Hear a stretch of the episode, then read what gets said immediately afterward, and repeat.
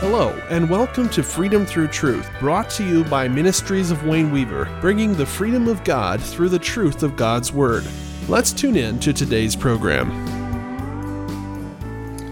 I'm wanting to speak um, or uh, start delivering a message that I will do from month to month as I preach on the Holy Spirit. So I want to start all the way back in the Garden of Eden and come all the way through and um, to speak about the Holy Spirit. I think that is something that we have, we have need of the Holy Spirit. And uh, I would like to just say a couple things before I kind of start the message. I had a talk with a pastor from another state this past week, uh, numerous ones, but specifically this one of them that called me. And he was, um, his heart had stopped. He was um, in a situation where he had like a heart attack, but there was, uh, it, it malfunctioned because of an artery going in and out and so forth. It ruptured. And so basically, he was dead. I believe it was twice that he was dead.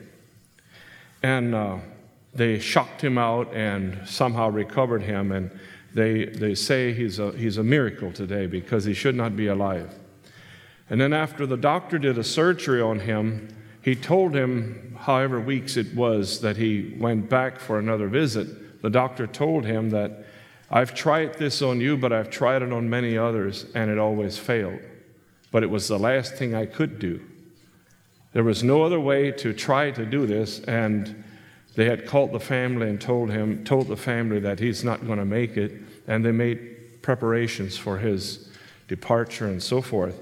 And the doctor was astounded because the surgery that he always performed and the last, the last result worked. It was the only time it ever worked for him.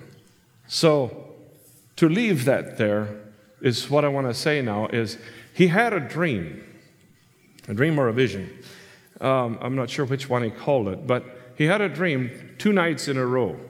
And uh, both times he was taking, taken up like into outer space. He saw from way up there and he looked down. And he heard a voice speak to him, and he said, I knew the voice. It was Jesus. He said, It was the Father. It was the Father, not, not Jesus, it was the Father, Heavenly Father. He said, I just knew it, it was him. And he said like this as he saw the globe below him. And it was like it was, if my understanding is correct here, he said it was like it was before the creation. He saw the earth in its void form. And then he said, This voice told him, I made this for my son. I made this for my son. That's the purpose of creating the world. I made it for my son. And then a night or so later, but it was the next night, he had the exact same vision, and it was again told him, that, but I believe he saw then the earth the way it was and so forth. And he said, This I did for my son. I made the earth and the world, I created for my son. That includes everything in it the church, everything. I did it for my son. And then he said, Go back and glorify me. I did it to glorify through my son. It's for my son, it's created for him. So when I heard that, it sparked something that I was already studying on this message. And I was actually not planning on speaking about it till I was standing over here and thinking about, you know, I should say this before I start, because I'm going to start in the Garden of Eden. We also find that according to the Word of God, that there is scripture to support what he just said. Everything that is, it was made for him, by him, and so forth. And we want to look at the Holy Spirit. What I did is I went and took all the, the words, basically all the words that we read about the Spirit of God in the Old Testament, and I'm going to speak about it a little bit because it only mentions, I believe, about 11 times. In the Old Testament, it speaks about the Spirit of God. And so, and then when it gets in the New Testament, things change. But we do, and I understand according to the Word of God, that there was the power of the Holy Spirit was already in existence on some specific people in the Old Testament. Not necessarily everyone. Not only that, but I also believe in the most cases not in the way that the Holy Spirit operates in us today. Now, I would like to, through this series on the Spirit of God, which I wanted to preach on about a year ago, to speak about and bring a, a whole series of this, and at the end, hopefully, that some of you will receive something you've never had. That's the whole idea and my thought and my burden on this whole message. So we'll lead up to it from time to time. The next messages that I will be preaching will be on the subject of the Spirit of God, God willing. So I want to start in Genesis chapter 1, in verse 2. And we want to look at this verse the way it says. I completely understand that before before God brought order to the earth, it looked very much the way our own earth looks, or our own human condition looks, before the Spirit of God does work. Now, again, to remember what I said in the beginning of this vision that this preacher had, um, he made everything for Jesus. It's for him, it's for the Son, it's for the Son. In, that includes the bride of Christ. All right? And I believe that the Holy Spirit is the one that brings order into the world like it did and into our life and gives us power in our life to do the things that God wants done. It's the Holy Spirit. Genesis chapter 1, verse 2. And the earth was without form and void, and darkness was on the face of the deep. And the Spirit of God moved upon the face of the waters. So I went and looked at the original writing of this, where the translators got it from, and then this is what it looks like. The earth was a mass of vacuity, or like a vacuum, in undistinguishable ruin, a desolation of wasteland with a subterranean water supply, useless and not functioning. Now, if you look it up in the original, this is what you'll find. The Spirit of God brood over the face of the darkness.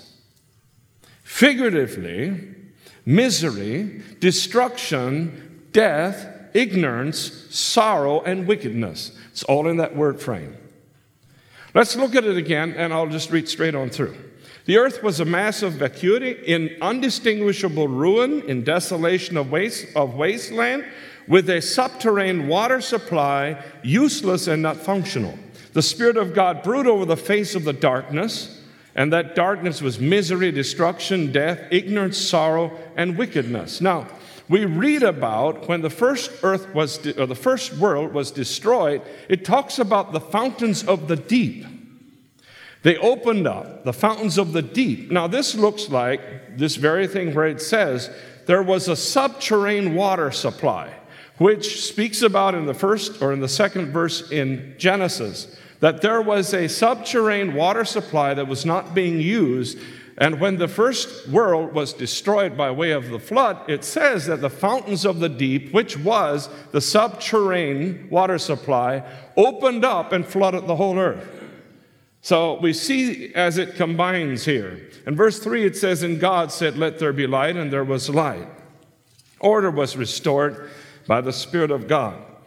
Somehow, there was a, an attraction to this desolate place by the Holy Spirit.